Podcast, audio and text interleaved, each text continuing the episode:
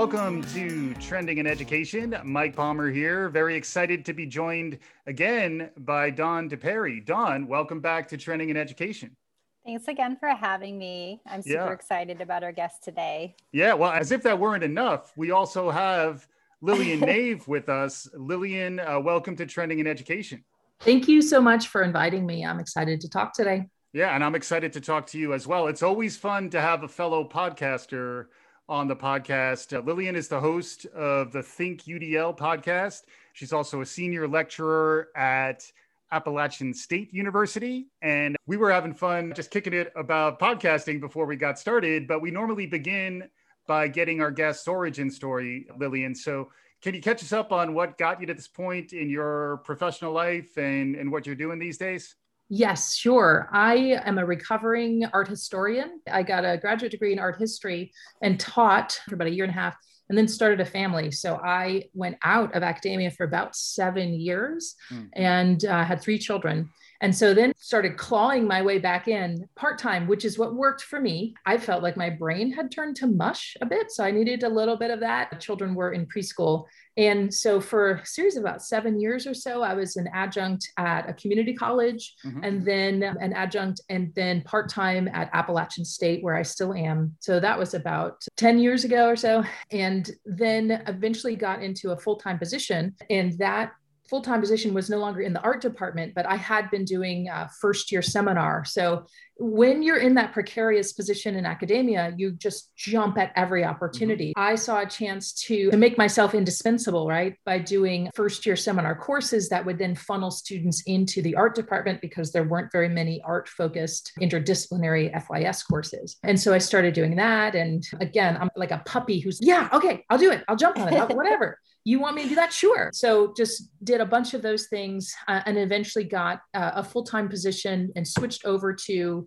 first year seminar. So that's what I've been doing for six years. Okay. Um, and about that same time, I was, I don't know, you might say recruited by Kate Brinko, who was the head of our teaching and learning center, mm-hmm. and saw a, a, bit of my, you know, interest in trying new things. And I had applied for a grant because we did have grants that were available for non-tenure track, for part-time, as well as tenure track people. So that was a, a, great boon. And she believed in me more than I believed in myself. So I hmm. really have to give Kate Brinko credit for saying that I was creative because I did not think I was creative at all. As yeah. an art historian, I look at artists who I think are amazing. Mm-hmm. And I'm an analyst, really. I'm there to critique or criticize it or deduce and tear apart. Mm-hmm. And so I never thought of myself as creative, but that was the real spark. And we started a faculty fellows program, which is very popular in higher ed when you don't have money to give people, but you could give them a course release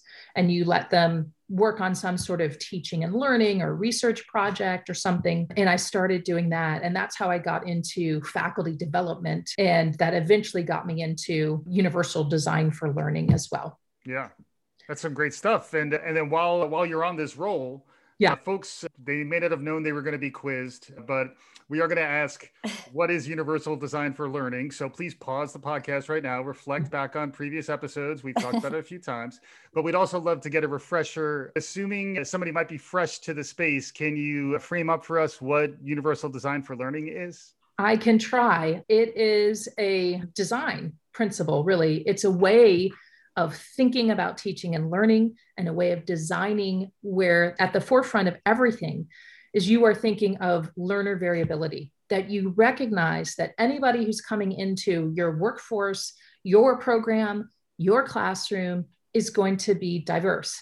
And mm-hmm. that diversity could be in learning differences, including disabilities, but certainly not limited to those. Different cultural backgrounds, different languages, different life circumstances, working mothers, young children at home, second career, switching into a different career, that our learners are radically diverse, different ethnic backgrounds, cultural backgrounds, etc. Universal design for learning is a lens through which you begin. Like you have to start with that learner variability. And not only do you recognize it, but you value it mm-hmm. and you mm-hmm. put that at the center of your design. Mm-hmm. So that means you offer choices, knowing I'm going to get more out of my students, my professionals, if I give them options to shine. Mm-hmm. It's not just here's my one way or the highway. We're right. only having this kind of assessment, or I'm only giving you this kind of thing to read or mm-hmm. see or watch or do. Mm-hmm. I'm going to say choose from these options or show me what you can produce,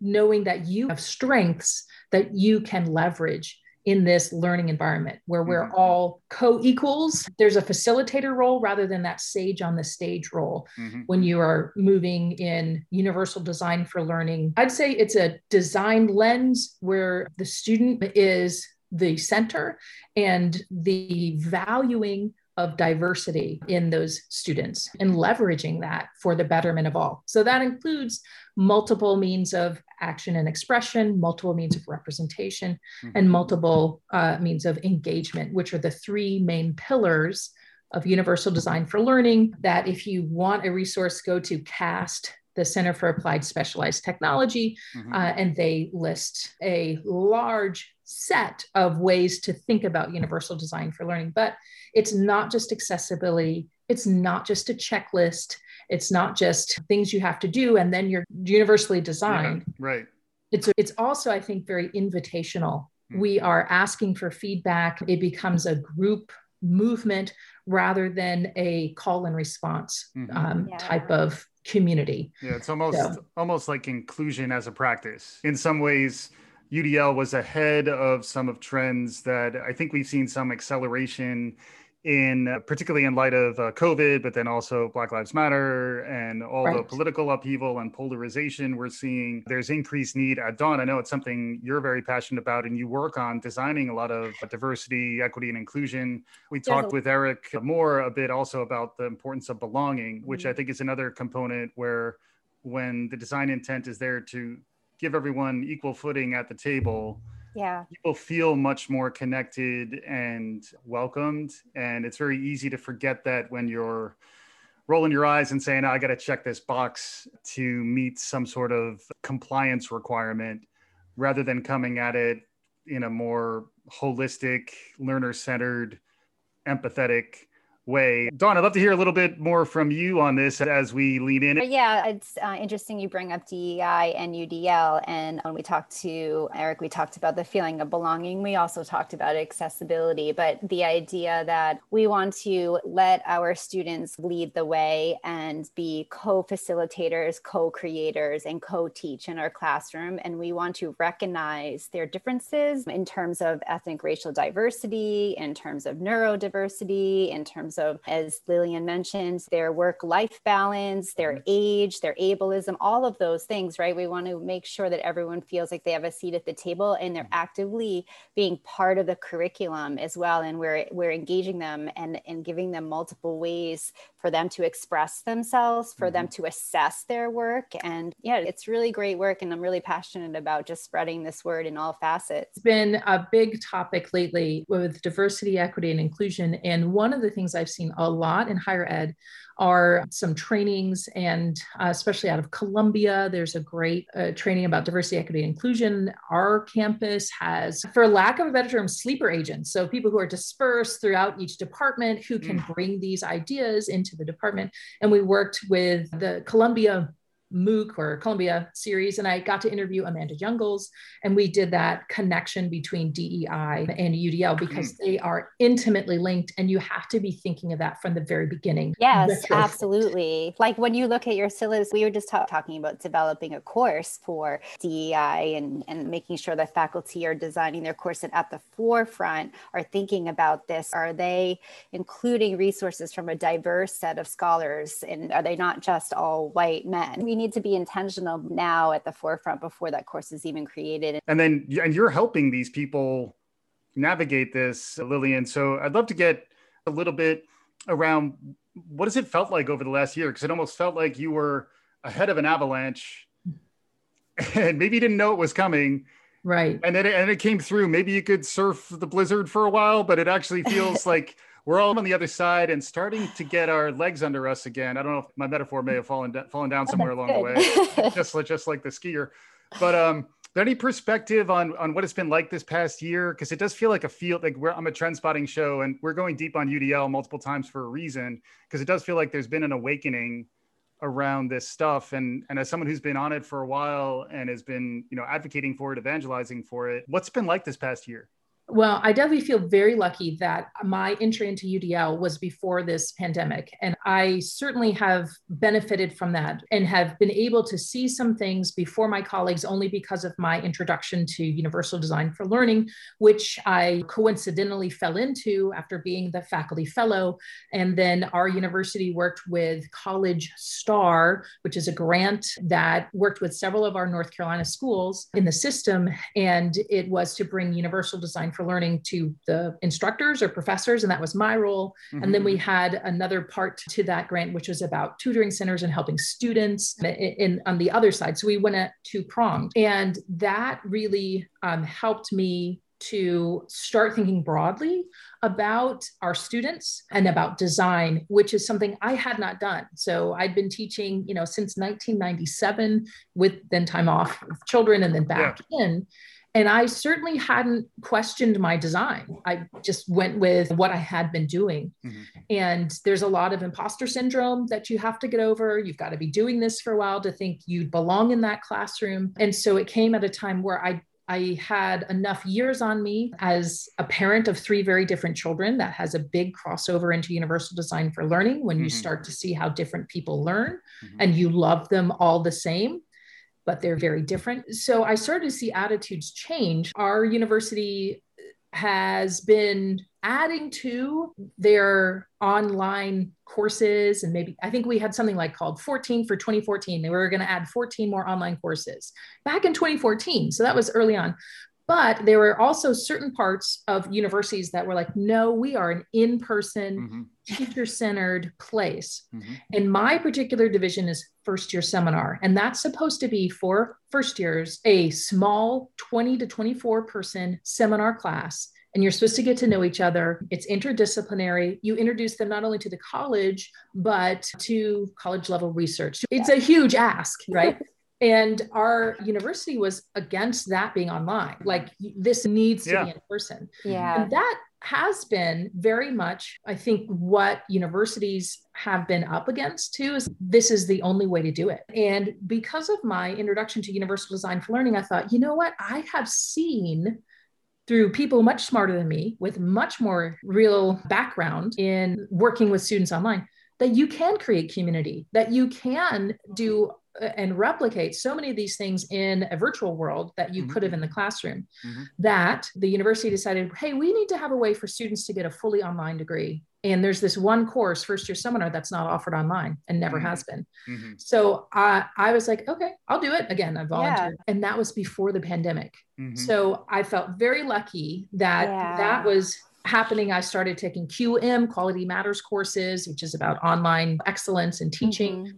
And I started to get really heavy into that before, boom, no matter if you like it or not, you're going online. So that was like snowball. And right. as I was doing that, I had my eyes on or my Twitter on a whole bunch of people, like people you've talked to, like Flower Darby, mm-hmm. um, and uh, Brian Beatty, who does the whole uh, HyFlex, mm-hmm. and happened to be clued in. I feel like I was one page ahead because yeah. of this universal design for learning. Yeah.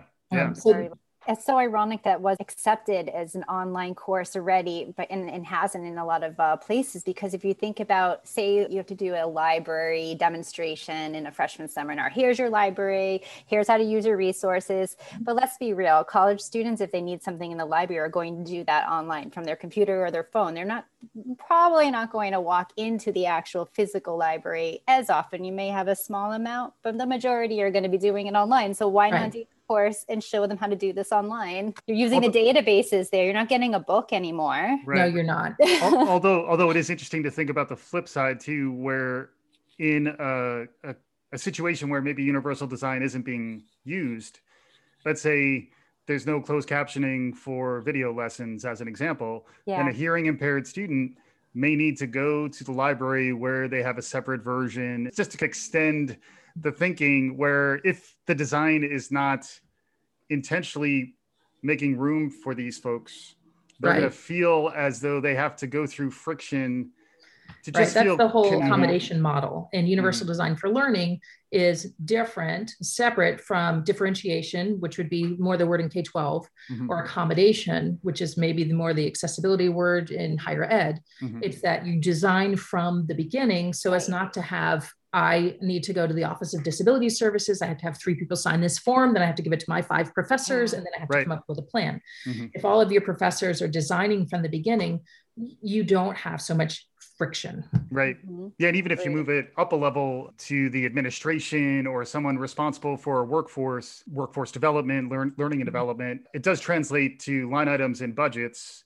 And it's a place where I think the awareness of the quote unquote digital divide this year has awakened, like I said before, many of us, some of whom hold purse strings.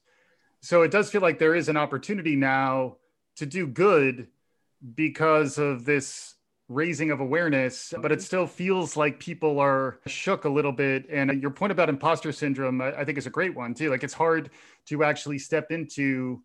I'm the expert talking about this. I'm the evangelist. I'm actually advocating for it. But it sounds like you've been doing that. And the podcast is Think UDL. And and then you were talking to us about some trends, which I wouldn't mind hopping ahead. Normally we do it at the end, but I feel like maybe we can get a little back and forth around some of the trends you're noticing.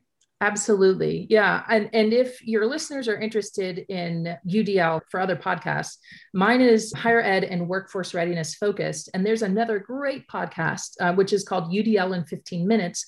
If you've got K 12 listeners and UDL research in 15 minutes, both of those are by Loui Lord Nelson, who's fabulous. In fact, both of our podcasts came out within a month. Like mm. apparently we had been deciding we were going to do this and then they both erupted on the scene mm-hmm. uh, because strangely there wasn't a podcast on udl how weird yeah. was that so there's there's a lot of things to take to, to learn it's an explosion out there about universal design for learning mm-hmm. so if you're interested there's quite a lot that that's out there and uh, just real quick you, are on twitter i heard so can you yes. just share your twitter handle for folks who might be interested so i'm at personally lillian nave and the podcast is Think UDL, either one. And that from that Think UDL handle a lot about DEI and UDL and accessibility and those sorts of things. And the podcast comes out every other week. Awesome. So fortnightly. Nice. Like that, that's one of my favorite uh, expressions. As someone who's doing this on the regular, uh, you are starting to notice some trends. You outlined three trends, which sounded pretty interesting to me when we started. Can you share those with us? Absolutely. The first one I'm noticing is as we're taping this is the end of the full year of the pandemic, and people are getting vaccinated, and a lot of universities, including my own, are saying we're going full time back in person, just like it was in 2019. Mm-hmm. But not everything, I think, is going to be the same. In fact, nothing is going to be the same. I really don't think so. We have seen during the pandemic that the pandemic has laid bare the need for change. And that includes, I look through a universal design for learning lens. And so I'm seeing it in things like first thing is conferences. So that's something that's huge and has been huge in academic settings for promotion and tenure. If you're on the tenure track, that you need to be presenting at those, you need to network at those. If you are trying to get a job, you want to be going to those or using that too. And conferences for the last 12 months plus have been online. Mm-hmm. They haven't been in person. That's radically different. Mm-hmm. And I'm thinking that as conferences start to go back, there's going to be at least a hybrid version that conference talks are going to be online, that mm-hmm. they're going to be, you know, live tweeted, that they're going to be accessible, that they're going to be recorded. Mm-hmm and you can access those recordings for the next 90 days or a year or something mm-hmm. like that that you can pay to go or you can pay to not go right you have right. access it costs half the price if you aren't going to the place to be in the hotel wherever yeah. it is that one's um, great that just, one's that one's great and i want to pause briefly on that one to say the economics are crazy now too like just yeah. uh, supporting the spend for travel and hotels it almost feels like it's going to become more of a just VIP only are in person or local. The other thing I heard recently was sponsoring parallel meetups all around the place. Uh, oh, wow. So that, yeah. like, when you're doing a big UDL conference, you could just have local happy hours that are right. happening at the same time. So it does feel like a lot of room for innovation around this. Would love to go deep on that one, but maybe we could quickly hit the all three Sure. The second thing we'll have to talk about is flexibility in coursework. So, if I'm thinking about higher ed itself and teaching, that pandemic has laid bare that we do not have the same type of students that we once thought we had. We haven't had those students in a long time. But this pandemic has made it very clear that we have adult students, students coming back, learning a new trade, a new, getting a different degree, yeah. students who work all the time, students who are taking care of younger siblings, when mm-hmm. especially when school is out. Yeah. All of those uh, things means teaching and learning and how we design our coursework is not going to work the same than it did when we said, all right, I'll see you every Tuesday and Thursday at three o'clock. And if you're not mm-hmm. here, yeah. you're a bad student. Yeah. No. And that one to me speaks to the need for instructional design, design thinking, UDL, all these topics that we're talking about, because what we built before was broken. People might have even known, but there was so much inertia, it was hard to make the change. Now, yeah. this shock to the system gives us an opportunity to hopefully lead and design differently, and then hopefully with a little more resourcing for centers for learning and teaching for people who are passionate about helping teachers get better at their craft, which I know is something both you yeah. care, deeply about. Uh, can we hit the third trend and then we go free form yeah. hop around? Yeah, totally. It's it's related to number two, and that is I think there's a shift not just in the classroom, but in the structure and the mission of the university um, for i thought maybe 10 years like 2000 to 2010 maybe 2015 it was like the decade of the lazy river and the climbing wall mm-hmm. where it was about the experience of being on campus and a lot of funding was going to that a lot of customer experience for the students being the customers was at the forefront mm-hmm. and i think this pandemic has obliterated that, which was we're not even letting students on campus. It has to be online. Colleges and universities have to be multimodal. So they have to employ a lot of people who know what to do with technology, how to get that out PR and talk to their, their students and train students on that. How can your university be everywhere at once and not just on campus that you'd spent so much money to make it a draw to come to campus? Universities are going to have to diversify and also really put money into and bring up those things like centers for teaching and learning to get mm-hmm. our teachers to be able to do that number two, which is flexibility in coursework. Yeah. Yeah, I agree. And I also think of I have a little bit of a marketing background. So I think of when you are doing a college tour and you step out of your car and you take a walk on campus, you're a college student at the traditional age, we may think, wow, look at this amazing fitness center. This looks like a country club. Wow, this has a great whatever that's right. a grounds based campus. But now that we know and we have learned that we need to shift some of our priority to, to teaching and online teaching and also face-to-face teaching where a lot of our instructors they're subject matter experts right? So they aren't necessarily taught to learn how to teach. So we need to allocate some funds for that and also build up those online programs, build up the pedagogy component in the teaching and learning. And then we need to look at marketing and now how do we communicate to the families and to the students and to all, different students of all ages and types how do we demonstrate that we have a robust, great institution that exists beyond those barriers of that campus. Um, yeah. That's going to be the challenge I see because that's not as flashy. But in yeah. the end, how you get learning to stick, how you get a job, yeah. it's not going to be the climbing wall that's going to get you the job. Well, the, and just to build on that, the economics of the climbing wall, those colleges are in more trouble because that's exactly. a sunk sunk cost. And mm-hmm. uh, the flip side of that sunk cost is where do we benchmark the pricing of online learning? yeah. which I think there's there's a real dissonance there, particularly if you're thinking about uh, like a small private liberal arts college. Some parents who had the wherewithal were spending a premium there to help their kids go to that university. When now, as we've expanded our, our thinking about who might be entering higher ed, you start realizing that's a much bigger universe and it's probably a much more price sensitive universe. So that's where I, I do wonder yeah. whether the new models are going to emerge, maybe around certification or credentialing in uh, simpler ways. Also, community colleges are a topic that people talk about a lot. But I love your trends, Lillian. I'm just free forming here, but either of you want to pick up on any of this? It makes me think of competency based learning badging. Our university is going to be moving towards, if it's not come here and stay here four years for your experience and i'm using air quotes on a podcast yeah. but for your you know college experience and it's just it's different we're learning how very uh, different our students are how the world is different. And so our system has to change. Mm-hmm. Um, and Universal Design for Learning, I see at the very heart of it uh, is thinking about multiple modalities, making it a, a barrier free or at least taking down as many barriers as yeah. possible. Mm-hmm. So all those access. students can be successful. Yeah. And it seems like a real, from my experience as someone who's not deep into it, it feels like a real community of practice. People care about each other. They care about the fact that we're all in this together. It, it's inclusive in that context as well. So people are welcomed in and are encouraged to feel like they can talk about this stuff. I realize you would expect that, but there are places where that doesn't always happen. So I would say for folks who are maybe hearing about this a few times on this podcast, it's a space where we need more advocates and we're bringing folks on who can help guide you a little bit along the way. So I just wanted to make sure we made one more plug for that. And I'm thinking about Don, your PR experience in marketing. It it seems like a marketing problem because I have heard the student voice saying, "What am I paying for Zoom University? Yeah. I'm not getting my value, my dollar value here. And so I think we have to change a lot of messaging. And what is the benefit there? And I see it as how can we shift the institution as a structure into a workforce funnel? And how can we create or build that bridge?